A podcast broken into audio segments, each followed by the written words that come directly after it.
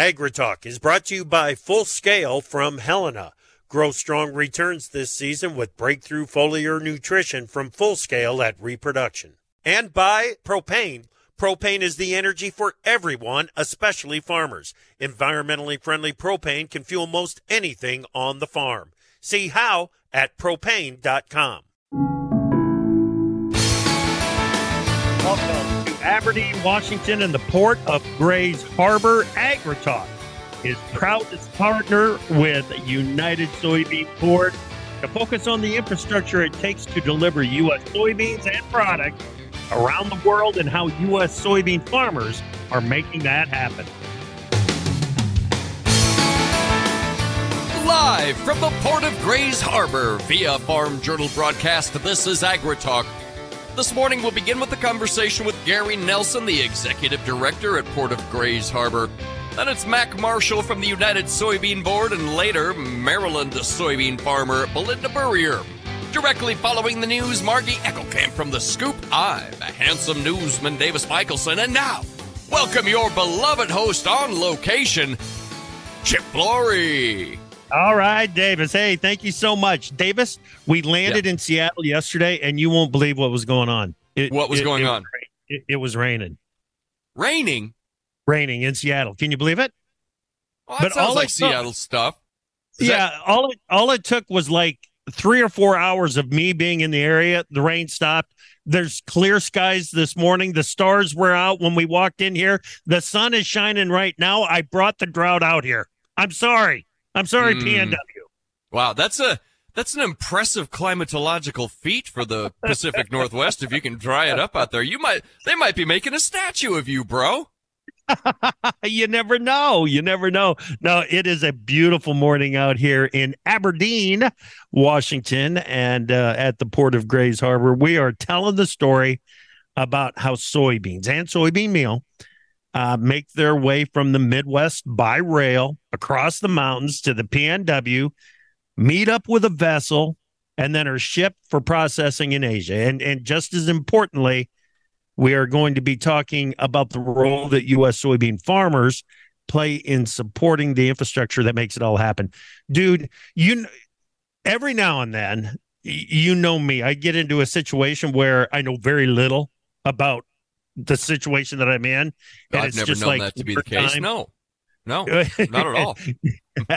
it is time to learn. It is time to learn, and that's what uh, we are going to be doing out here today. So, uh, thank you, and welcome to AgriTalk. I'm Chip. That's Davis, yep. and again, we are live at the Port of Grays Harbor in Aberdeen, Washington. All right, buddy, let's get to the news. What do you got? Yeah, the news is coming in big bites today, Chip. Yeah. Let's begin okay. here. President Joe Biden has arrived in Israel where he faces the challenging task of showing support for the United States' closest ally in the Middle East, while also working to prevent the Israel Hamas conflict from escalating further. Biden was warmly received by Israeli Prime Minister Benjamin Netanyahu, with whom he has had a long working relationship. During the trip, Biden was originally scheduled to travel to Jordan to meet with King Abdullah II, Mahmoud Abbas, the president of the Palestinian Authority, and Egyptian President Abdel Fattah el-Sisi. The meeting in Amman was canceled after a rocket struck a Gaza hospital, killing and injuring yeah. hundreds on Tuesdays. And Chip, both sides yeah. have blamed the other for the attack. Right. Yeah. Escalation in a PR battle is probably top priority right now uh, for both sides after that hospital was was struck. So, uh, just ugly, ugly happenings.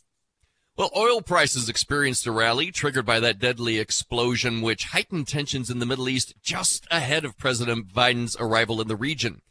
WTI, that's your West Texas Intermediate crude oil prices surged above 88 bucks a barrel following a flat closing on the previous day. Traders closely monitoring the situation as there is concern that the conflict could escalate beyond Gaza potentially jeopardizing the flow of crude oil and chip. It's it's not just the flow of crude oil that's potentially in right. jeopardy here. We talked with Josh Linville yesterday. Dude, fertilizer, chemicals, all sorts of things.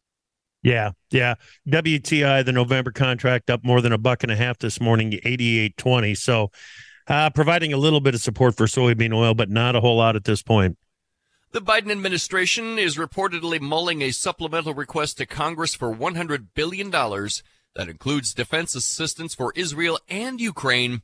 The White House is also expected to ask for Taiwan aid and a border security plan as part of this package. Chip, I don't I don't like the way this is going. We're just going to pile all of these needs in together uh, with a with a bill for Israel. Yeah, this uh, the the listeners that I have talked with about this concept, Davis, mm-hmm. Mm-hmm. have all expressed a lot of concern about it and said, let's handle each situation individually rather than yeah. bulking them all into one bill. Yeah. Yep. Well, in other news, in the ongoing quest for the Speaker of the House position oh. within the Republican Party, Jim Jordan faced significant challenges as he tried to win over skeptics within his party, despite making progress by reducing the number of Republicans who initially opposed him Jordan lost 20 Republicans on the House floor Tuesday during the Speaker tally. The 20 Republicans who remained opposed to Jordan had various reasons, including resentment of aggressive tactics and lingering bitterness from the ongoing power struggle. Dr. Sounds Joe, like kindergarten uh, fighting, doesn't it? A lot of yeah, it sounds a lot like kindergarten fighting. Yeah, yeah. Dr. Joe Outlaw of Texas A&M on Tuesday said there's a lack of decision making and agreement among key decision makers in the farm bill, which is hindering progress. He expressed doubt that a farm bill will be passed this year, but remains somewhat optimistic about the possibility early next year, stressing if it goes past February, it will confront presidential politics via primaries, yeah. etc. That's why the length of a, of a farm bill extension is so important on. Mm determining just exactly what it's going to mean for the policies going forward. We'll talk more about this, Chip, but USDA says it will permanently include updated acreage estimates for wheat, as well as corn, yeah. soybeans, and several other crops in its monthly U.S. crop production reports every August, which is earlier than in past years. Yeah, absolutely. All right. Thanks, Davis. You bet. Let's bring in Margie Eckelkamp, editor of The Scoop. Good morning, Margie. Good morning, Chip. Okay, cool things happening at Co Alliance. Tell us about it. Yeah, Co Alliance, the Indiana based co op, actually, they're in the shadow of Indianapolis and the National FFA organization. And Co Alliance has announced an initiative to bring in some of those FFA grads into the co op because they've got a labor need, right? They are recognizing they've got some valued and talented team members that are looking toward the next phase of their life and retirement. So this spring, Co Alliance is launching the SEED program, which stands for Securing Experience and Employee Employee Development. And they're going to have two high school graduates that were part of FFA and perhaps don't see college as the next step in their life.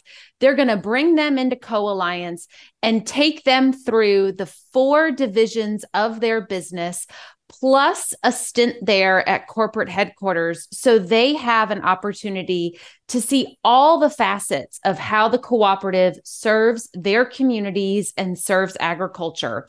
And then after that, those seed participants have two years of employment Co Alliance. Now, Co Alliance isn't necessarily saying, hey, we're not going to invest in your education and training because they are. Those seed participants will receive financial and time support toward any accreditation or future training that they need. So, for example, a drone license or their yeah. propane safety training, but a way to bring in new talent to the cooperative that they're recognizing that they need.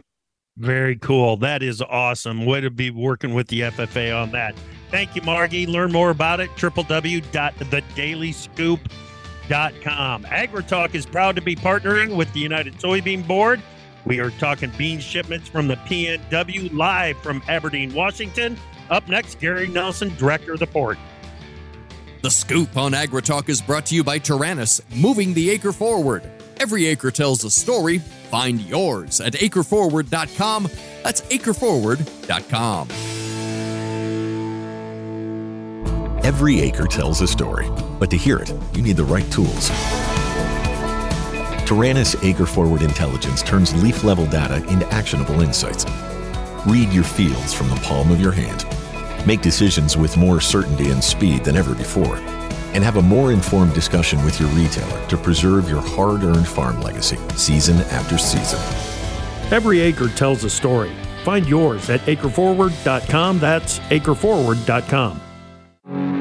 Who's in the plywood at stores nationwide? You are. That's right, you. Today's soybean farmers, like you, are literally building demand for your soybeans. How? By pooling resources through the Soy Checkoff. The Soy Checkoff is working with product manufacturers to replace petroleum oil with your soybean oil, and that brings tangible returns back to your bottom line. See all the ways the Soy Checkoff is moving soy forward at unitedsoybean.org/copper. Hey, Kate. So you think we've got tar spot? In that field east of the river, for sure. That's why I'd go with that Brevant Seeds Corn Hybrid. You got those soil test results? Yep. We'll want to increase your potash recommendation. Should I be using a pre-emerge for Mare's Tail? Absolutely. And soon. Is a hot dog a sandwich? Nope. A hot dog is a hot dog. If it matters in ag, your retailer knows it. That's why at Brevant Seeds, we work only with retailers. Find yours at Brevant.com. No doubt you've heard of MetLife, but did you know that MetLife Investment Management has over 100 years of ag lending experience? The MetLife Investment Management team maintains close relationships with its borrowers and can structure a customized loan with flexible terms to meet your financial needs. Looking to expand, refinance, or recapitalize? Consider MetLife Investment Management. Learn more at metlife.com forward slash ag. I'm Tyne Morgan, host of U.S. Farm Report, the only weekend television show that features some of agriculture's biggest names. From custom commentary from John Phipps to the stories of antique iron with Machinery Pete to a list of more than 30 marketing analysts, our weekly program focuses on the topics that matter most to you. We invite you to join us each weekend for U.S. Farm Report, timely, trusted tradition. Cancer can feel like something we can't do anything about, but you can. There are screening tests that can catch cancer early when it may be easier to treat. Begin cervical screening at age 25. At 45, start colorectal and breast screening. At 50, discuss lung screening with a doctor. Find resources for free and low-cost screening at cancer.org/get-screened. This is a public service message from the American Cancer Society.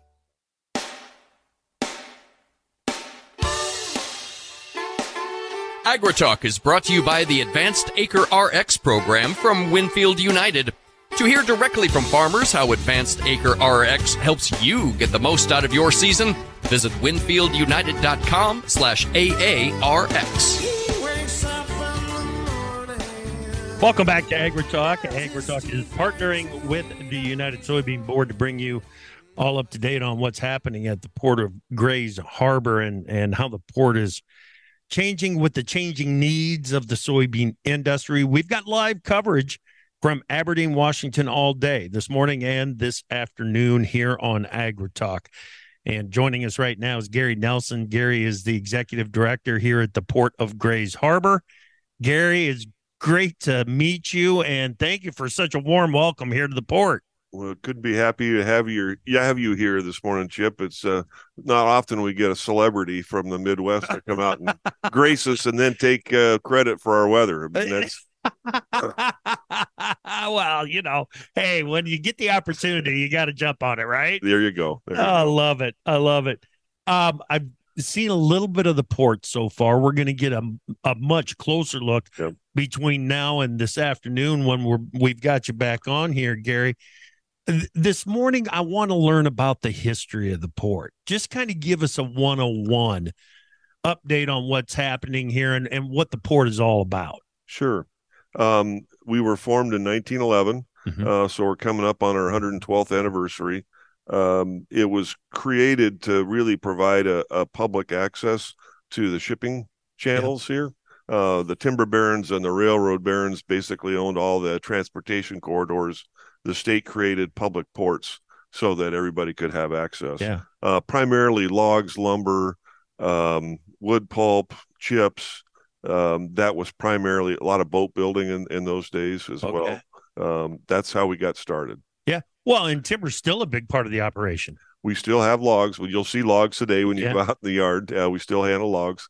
It's yeah. still a, it's still a piece of what we do here. It's in our it's in our blood. What can I say? Well, yeah, absolutely. What other companies? Uh, what what really is kind of the the lifeblood of the port up here? Um, well, number one would be ag processing yeah. out of Omaha. They yeah. they are far away our largest uh, tonnage customer. Uh, REG, who's also a, a Midwest based uh, uh, subsidiary of Chevron, uh, has a biodiesel plant here. BWC, a liquid bulk house warehousing company. Um, we've exported Chryslers to China. We have a wood chip exporter, and uh, at Westport is the largest largest seafood landing port in Washington and probably about the 12th or 13th in the nation. Really? Um, yeah, a lot of seafood comes into Westport and then gets shipped out and delivered. No kidding. Yeah.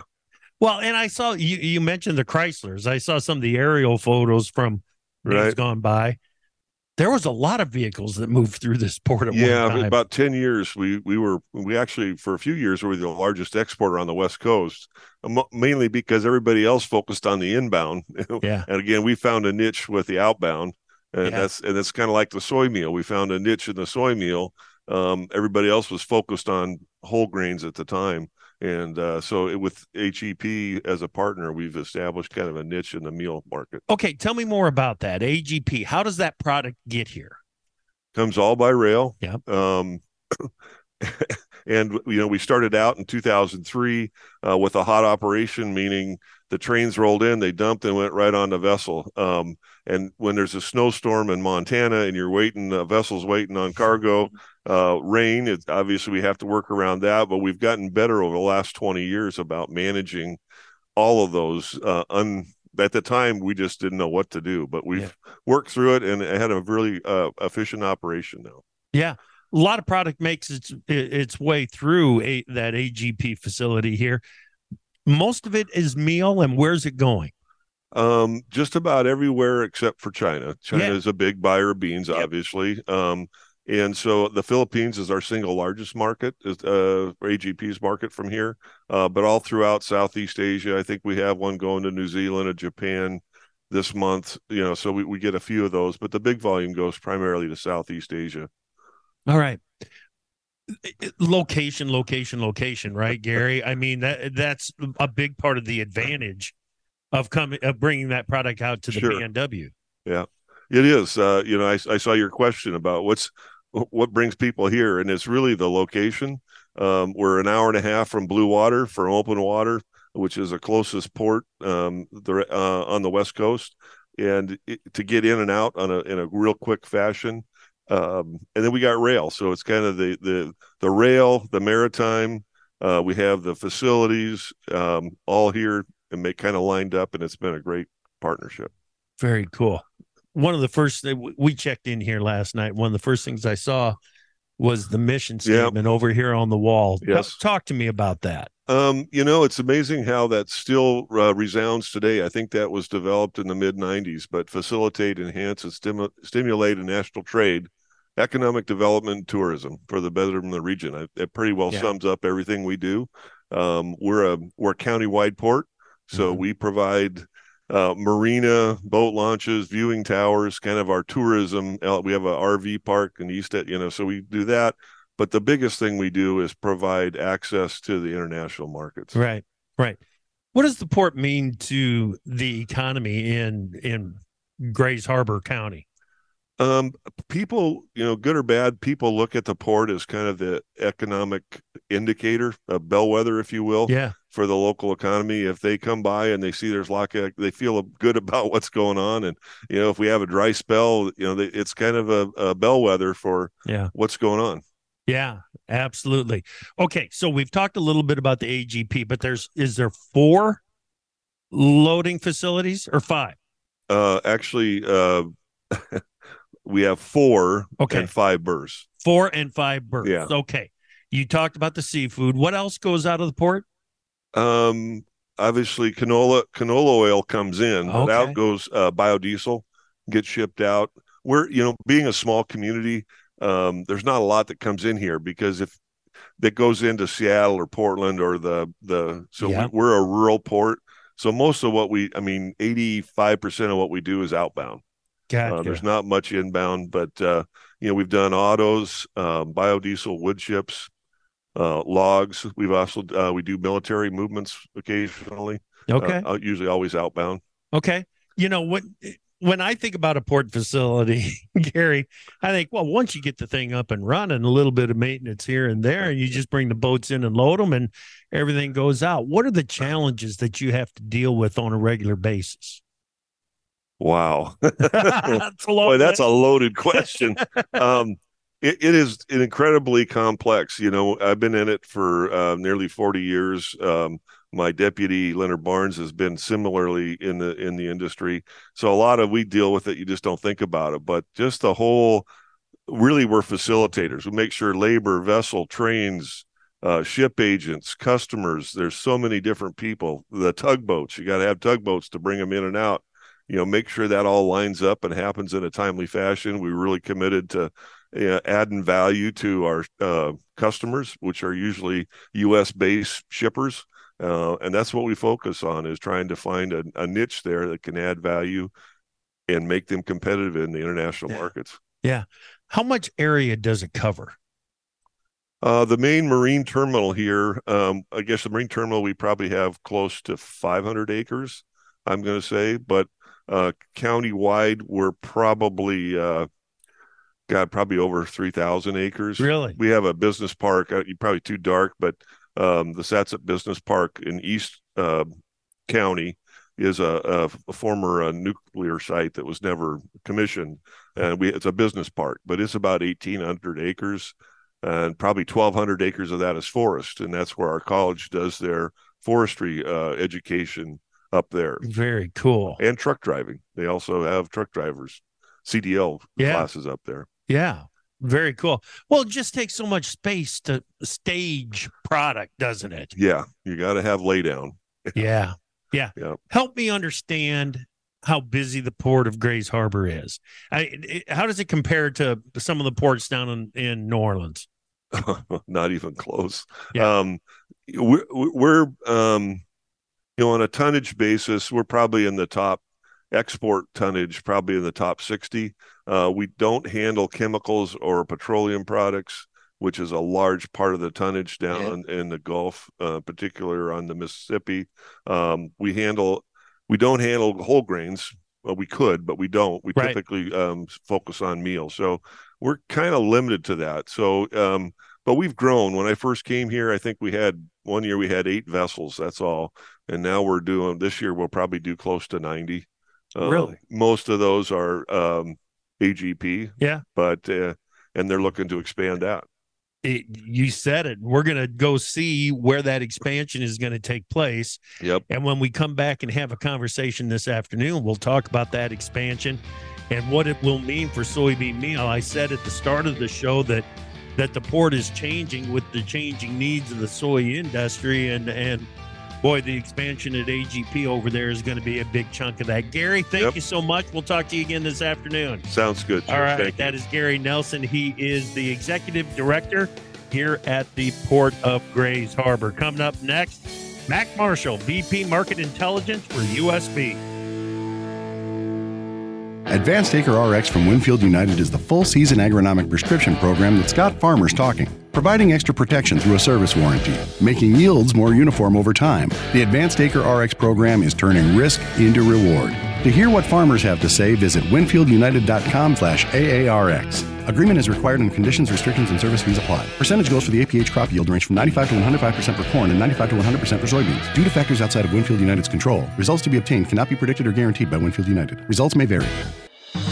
Hi, I'm Ag Day host Clinton Griffiths, and I invite you to join me each morning as we cover the nation's food system, from fields of green to orchards of orange and livestock everywhere in between. America runs on agriculture, and here at Ag Day, agriculture is what we do best. Listen as our analysts track the markets, learn about innovations in technology and sustainability, and live the country lifestyle through the eyes of rural America. Join me, Clinton Griffiths, for Ag Day, the country experience. Time for Markets Now with the experts from Pro Farmer. Joining us now, Pro Farmer editor Brian Grete. B. Uh, outside of soybeans and soybean oil, we've got some strength in the grains today. What's going on? Yeah, so uh, more of the corrected buying that uh, um, you know in the corn and, and wheat markets. So uh, they they pulled back earlier in the week, and, and so we're getting a, a little bit of a round of corrected buying here at uh, mid morning. Um, you know the outside markets are are just a mixed bag today. The dollar's higher, uh, which should be limiting uh, buyer interest, especially in the grains. Um, but so is crude oil; it's higher as, as well, and and the stock market's under pressure. So, uh, kind of those outside influences are yeah. are getting a mixed tone here through the morning in, in the grain and soy markets. Yeah, it feels like the outside markets are having a bit more of an influence once we got past that production report and the, the WASDE update, isn't it? Yeah, and a lot of geopolitical stuff still going yeah. on in the Middle East, obviously, and uncertainty there. And, and uh, you know, I, I, think the one thing, though, is that we're seeing soy oil. It's under pressure here at mid morning, and the crude oil market's trading sharply to the upside. So that's kind, kind of going counter to, to what the outside markets would be telling us. And that pressure on soy oil is, is weighing on soybeans. All right, take us over to the livestock trade. What's happening? Well, pretty quiet in the uh, cattle market. Uh, a little bit of a firmer tone in, in live cattle futures. Uh, waiting uh, is the big thing there. We're waiting on the uh, cash cattle trade to develop for the week, waiting on uh, Friday afternoon's cattle on feed report and, and just kind of really quiet trade with a slight upside bias. About the opposites the, happening in feeder cattle with a slight downside bias. And then hog futures got a narrowly mixed tone, uh, a little bit firmer in the winter month contracts on some corrected buying and weaker in some of the deferred contracts. All right, Brian, thank you so much. That is Pro Farmer editor Brian Grete on Markets Now. Scammers often try to dupe veterans to steal the VA benefits they've earned. Scammers may try to obtain sensitive information or collect payments over the phone, offer to move assets in order to qualify for pension, insist benefits may be sent directly to a friend or caregiver, or promise to manage benefits or file a claim for you. VA will never charge you for processing a claim, and only VA can determine eligibility. To report suspicious activity, visit va.gov forward slash OIG forward slash hotline. Sometimes I just cannot believe all the storms we've gone through here. I can only hope that we'll be able to leave this house to you one day, baby. You're our legacy. Planning for these disasters will make sure we're safe and is the best way to protect that legacy. Protect your legacy. Visit ready.gov forward slash plan for the tools and tips you need to start your emergency preparedness plan today. Brought to you by FEMA and the Ad Council.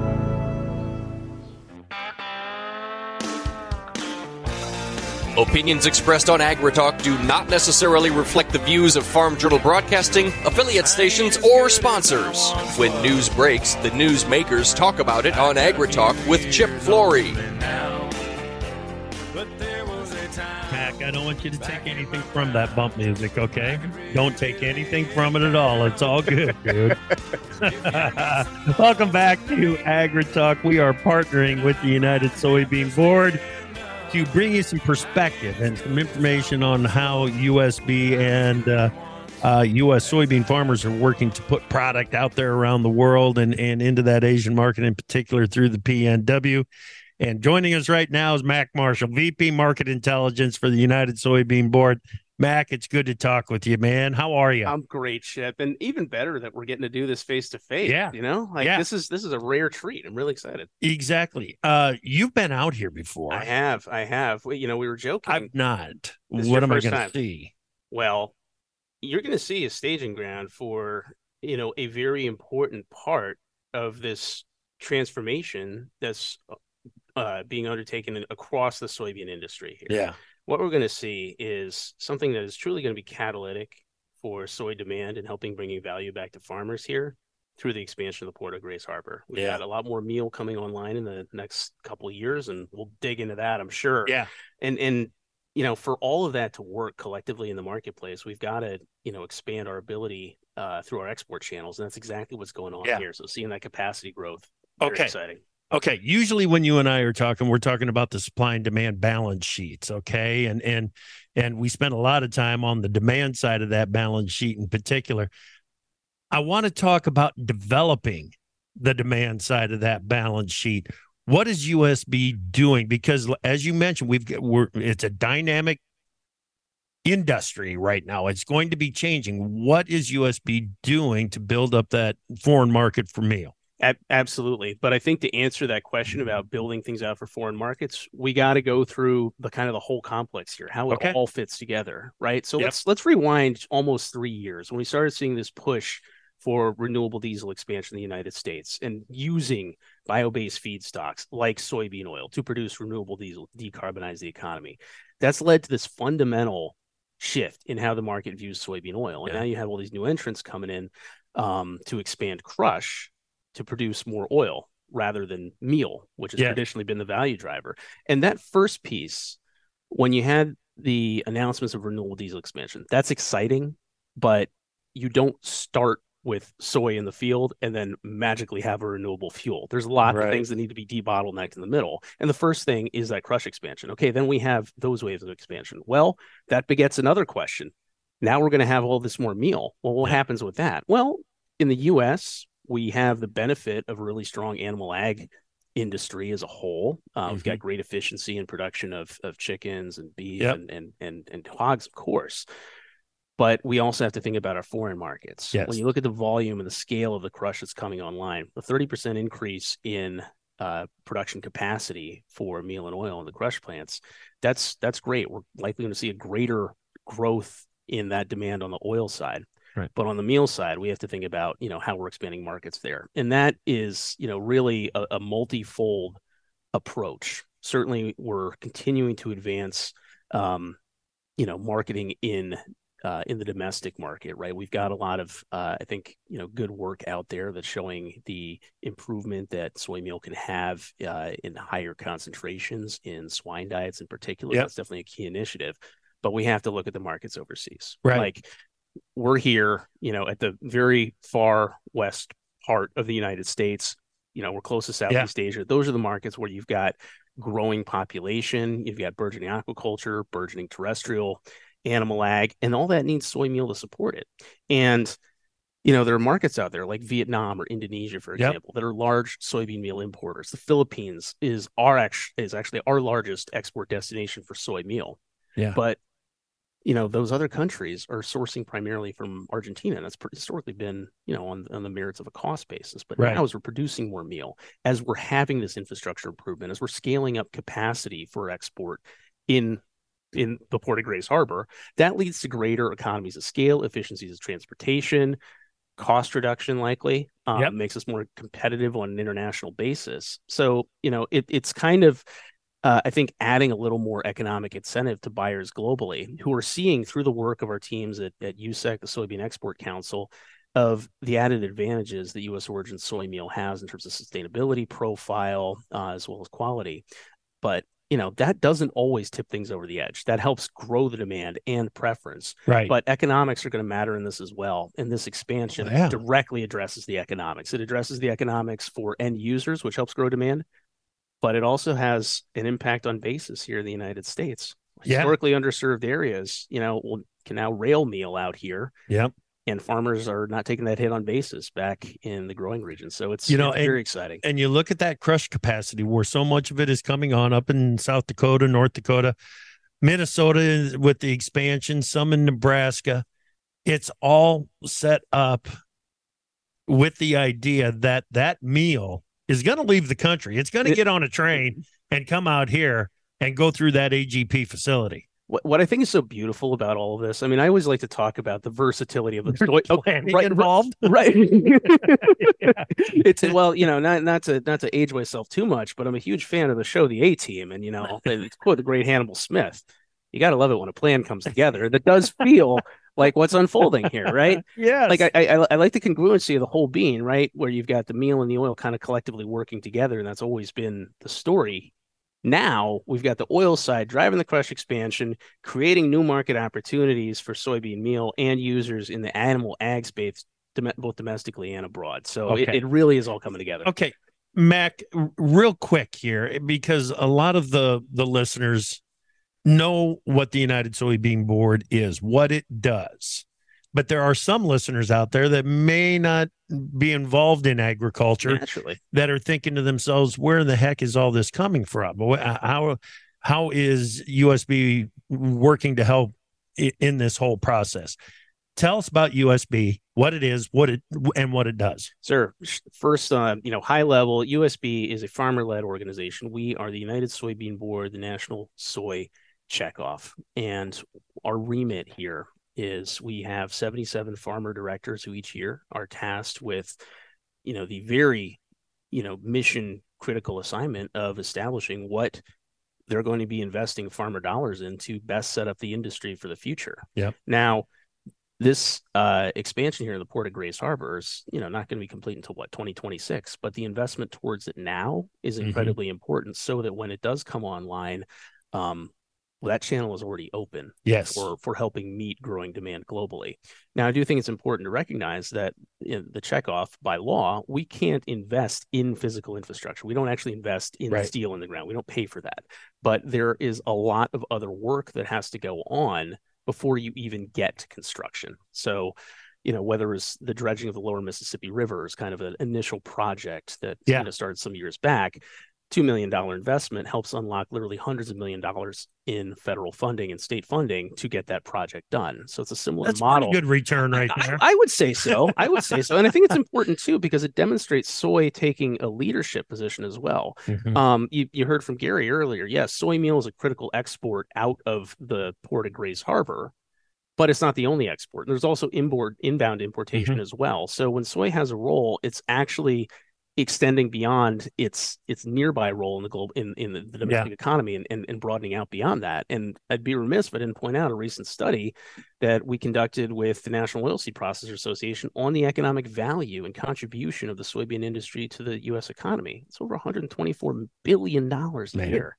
Absolutely staggering. Yeah. And so, um, you know, USB, what we're doing in conjunction with a number of the state uh, soy checkoffs as well is you know it, it's similar it's helping work on uh, you know the pre-construction site design and everything yeah. uh, and then you know a lot of the uh, you know permitting et cetera to help enable getting this done. Okay. We covered a lot of ground there. We're gonna have we're gonna talk again this afternoon but without this kind of effort it could leave the balance sheet for soybean meal looking pretty ugly within the next four or five years. Hypothetically, let's say you don't have this expansion. Let's yeah. say that our meal exports, you know, are basically capped at where they are. And by the way, the industry is already evolving. I should note that, you know, we just completed the soy meal marketing year, set a new record. Yeah. 12 and a half million metric tons. Um, that's the market moving and adjusting and saying, hey, we're going to need more and more of this expanded export yeah. capacity because that's growing. Um, so, you know, that's, uh, that yeah, that's that's definitely critical. Oh yeah, it's happening. And and when we say that it's happening, you know, I I I think some in the market are growing a little um uh, just tired of waiting for the crush capacity to come on. It's almost like some of them thought we were just going to snap our fingers and and a crush plant was going to go up and we were going to start crushing more beans. It takes time. It does. I mean, the, the, one of my favorite sayings is the best time to plant a tree is 30 years ago, but yeah. the next best time is today. Well, guess what? The industry has been, you know, to continue that metaphor, has been planting trees over the last couple of years in terms of, you know, figuring out the financing, figuring out the sites, figuring out the logistics of how all this is going to come together. And it does take time, right? You don't get a crush plant overnight and you don't get an export facility overnight. You don't get a renewable diesel, you know, facility yeah. in production overnight. All of this takes time, but it is starting to truly catalyze and galvanize. And I think over the next couple of years, as we continue to grow preference for U.S. soy, you know, internationally and and stateside, um, we're going to be in a great position. Yeah. I think because the whole industry well, is collectively rowing in the same direction. September NOPA crush showed us some good things. I'm glad you brought that up because that was on my mind too. Right. Um, that that shows that the industry is adjusting. I mean, it's yep. what record September crush. It, it blew even the 2020 figure out of the water, which yep. is when we were starting to see, you know, crush really start to come online um, yeah, in terms of scaling up yeah. utilization. So, yeah, time of transition, all in a good way. And this round is different because there is a lot of money available yet to be invested in that crush capacity because when you're talking about big oil getting involved with the refineries, it changes the equation. Mac, we're going to talk more this afternoon. Thanks, buddy. Hey, thank you. Looking forward to it. You bet. That is Mac Marshall, VP Market Intelligence for USB. Belinda Burrier from Maryland up next. This is Andrew McCrea, host of the American Countryside. I'm also a farmer and rancher from Northwest Missouri, and I hope you'll join me each week for Farming the Countryside as we take a look at the top issues impacting agriculture as told by the people farming and working in our industry. We'll talk about markets and trade, share some of the latest tips and trends for grain and livestock producers, and take a look at trends impacting rural America. Join me for Farming the Countryside on many local radio stations or on your favorite podcast platform, or just go to farmingthecountryside.com. Hey, y'all, I'm Kelly Clarkson. Every American dreams of creating a better life for his or her family, but in some communities, those dreams face difficult challenges. When we come together to help those in need get the same opportunities as everyone else, we truly are making our country a better place to live for all of us. So look for volunteer opportunities in your community to help others achieve the American dream, all right? This message is courtesy of the United States Air Force. What is dedication? My biggest fear in the middle of my addiction was that my kids wouldn't have a father. And I started thinking, you know what? This isn't my story. I definitely had to become a better man to be a better father. It's important to me that my kids are empowered and truly believe that if, if they can think it, they can do it. That's dedication. Visit fatherhood.gov to hear more. Brought to you by the U.S. Department of Health and Human Services and the Ad Council. If you served, we want you to get the health care and benefits you earned. We want you to come to VA. There's never been a better time to apply. Under a new law called the PACT Act, we've expanded VA care and benefits to millions of people who served and their survivors. No matter where you served or how long you served, check out va.gov slash PACT to learn more about what VA can do for you and your family. Come, Come to, to VA. VA. Who's in the plywood at stores nationwide? You are. That's right, you. Today's soybean farmers, like you, are literally building demand for your soybeans. How? By pooling resources through the Soy Checkoff. The Soy Checkoff is working with product manufacturers to replace petroleum oil with your soybean oil, and that brings tangible returns back to your bottom line. See all the ways the Soy Checkoff is moving soy forward at unitedsoybean.org/copper. At Simplot Grower Solutions, success starts with seed. For each field condition, climate, and agronomic management style, your local Simplot Grower Solutions crop advisor can help you select and provide the seed that enables you to plant a strong foundation for the growing season. Our team of seed experts are committed to your success and will offer the support you need to optimize your yield potential. Contact your local crop advisor now for your best seed opportunity or visit simplotgrowersolutions.com for more information.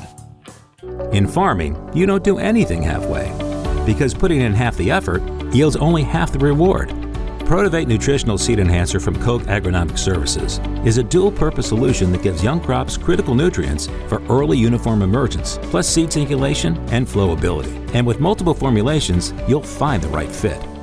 Plant smarter with Protivate. To get started, contact your Koch Agronomic Services representative or local ag retailer or visit getgreatergrowth.com. The Scoop podcast is where we talk about tight supply chains, emerging agronomic challenges, technology tools delivering ROI. I'm Margie Eckelkamp, editor of The Scoop and host of The Scoop podcast. Join me as I interview leaders from across the ag retail sector. Farmers are working hard for every bushel, and their trusted advisors are by their side. Find the Scoop podcast wherever you find podcasts so you are up to date on everything ag retail. Mom's early Alzheimer's diagnosis was hard to take. And when I left the oven on, we decided together that it was time to see a doctor and make a plan.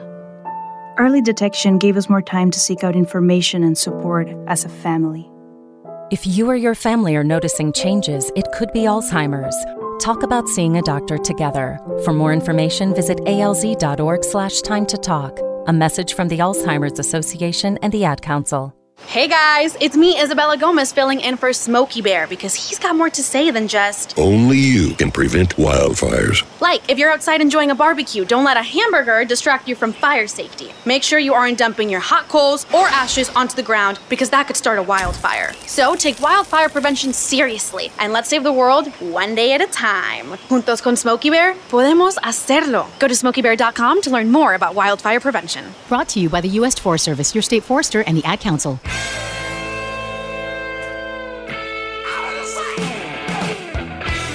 Your next piece of equipment is on machinerypete.com. Search equipment from dealerships across the country to find what you're looking for. Only on machinerypete.com.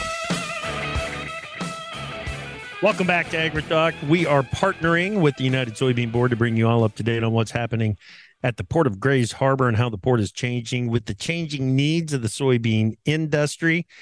And one person that's very key in identifying those changing needs, not only of the industry, but of the port facilities and so on. Uh, Belinda Burrier. Belinda is a Maryland soybean farmer and USB director. She is the priority area coordinator for infrastructure and connectivity. That's a mouthful, Belinda. Congratulations. It sure is. Thank you. It's quite the responsibility right there. We'll get into that here in a, mo- in a moment. Here you are, clear across the country. Uh, let's go back across the country. Tell us about your operation.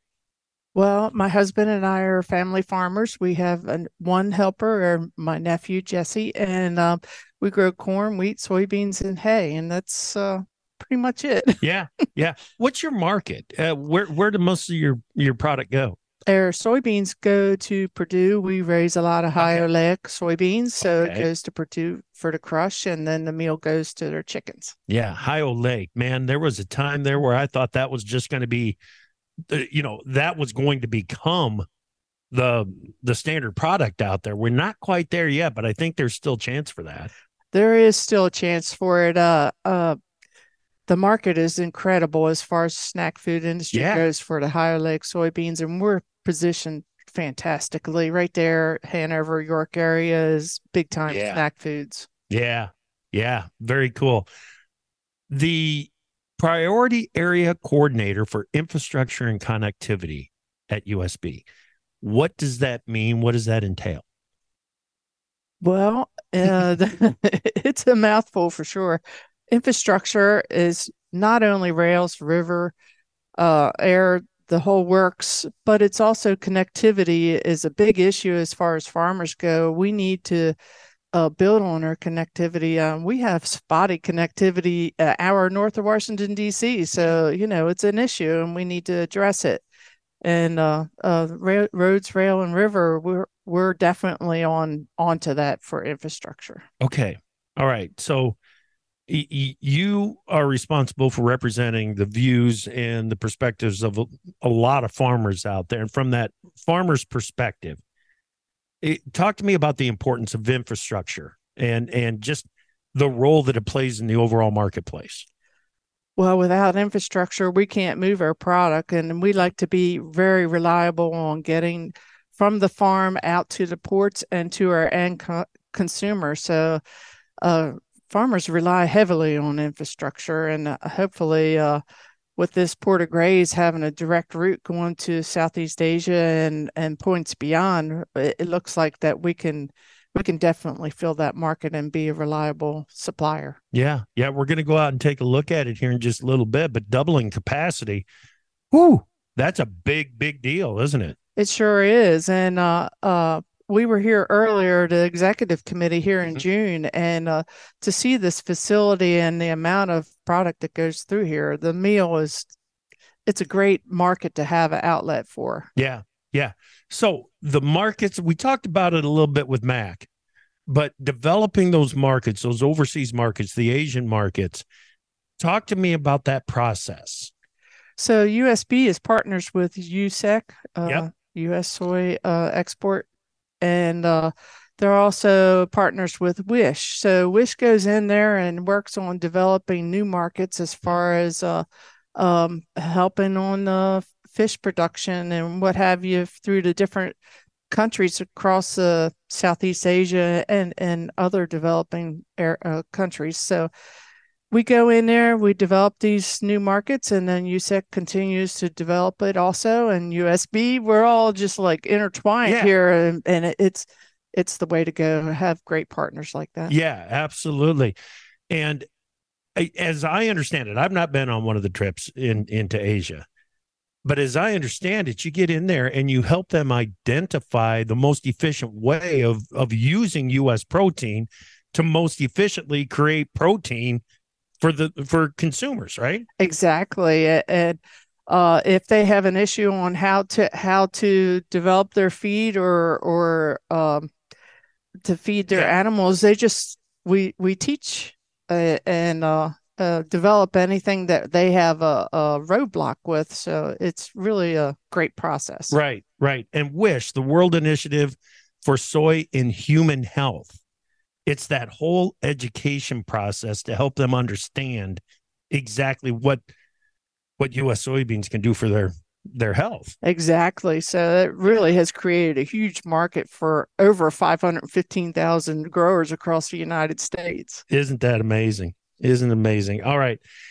Talk to me a little bit more about uh, the, the kind of return that soybean growers get from their checkoff dollars because I I don't think they mind contributing as long as there's a positive return and there certainly is. Exactly. So so the return is twelve dollars and thirty four cents for each dollar yeah. invested. I mean, it's I can't I can't even get investments like that uh, on my yeah. own privately. So it's like, yay. Yeah, no doubt about it. And like I said, it's audited. It it's audited annually. It it it has to be proven that there's a positive return. Exactly, and I look forward to the next amount. I'm sure it's going to increase because uh, our markets have increased. So yeah, yeah, it's yeah. the only way is up. And it's only helping the U.S. market become more competitive overseas. The more efficiently that we can move product over there, the more product we're going to move. Exactly. Exactly. And to be reliable and help on food security, I mean, that's the name of the game. Oh, it certainly is. Certainly is. What are you looking forward to? We're going to get a tour. I'm looking forward to seeing the railheads and uh, yeah. loading those ships. I mean, this should be really fantastic, and it's a great day. You yeah. brought some good weather. See, I told you, Big Apple. All right. Thank you so much, Belinda. You're welcome. Appreciate it. All right. Thank you so much for listening this morning. Come back this afternoon because we're going to be right here in Aberdeen, Washington, learning more about how USB is partnering with the Port of Grays Harbor, you know, to kind of grease the skids to move U.S. soybeans and bean meal into Asia. Tomorrow morning, Davis is going to hop on the College Road Show and he's headed to Kansas State University. But like I said, boy, come back this afternoon. We're going to talk about the expansion that's happening out here at AGP and the meal that's going to be moving. Live from Grays Harbor in Aberdeen, this is Agri.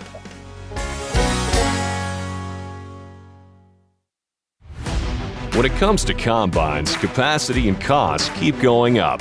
So if you aren't the largest farm in the county, how do you achieve the high harvesting efficiency of the big operations while still keeping costs in check?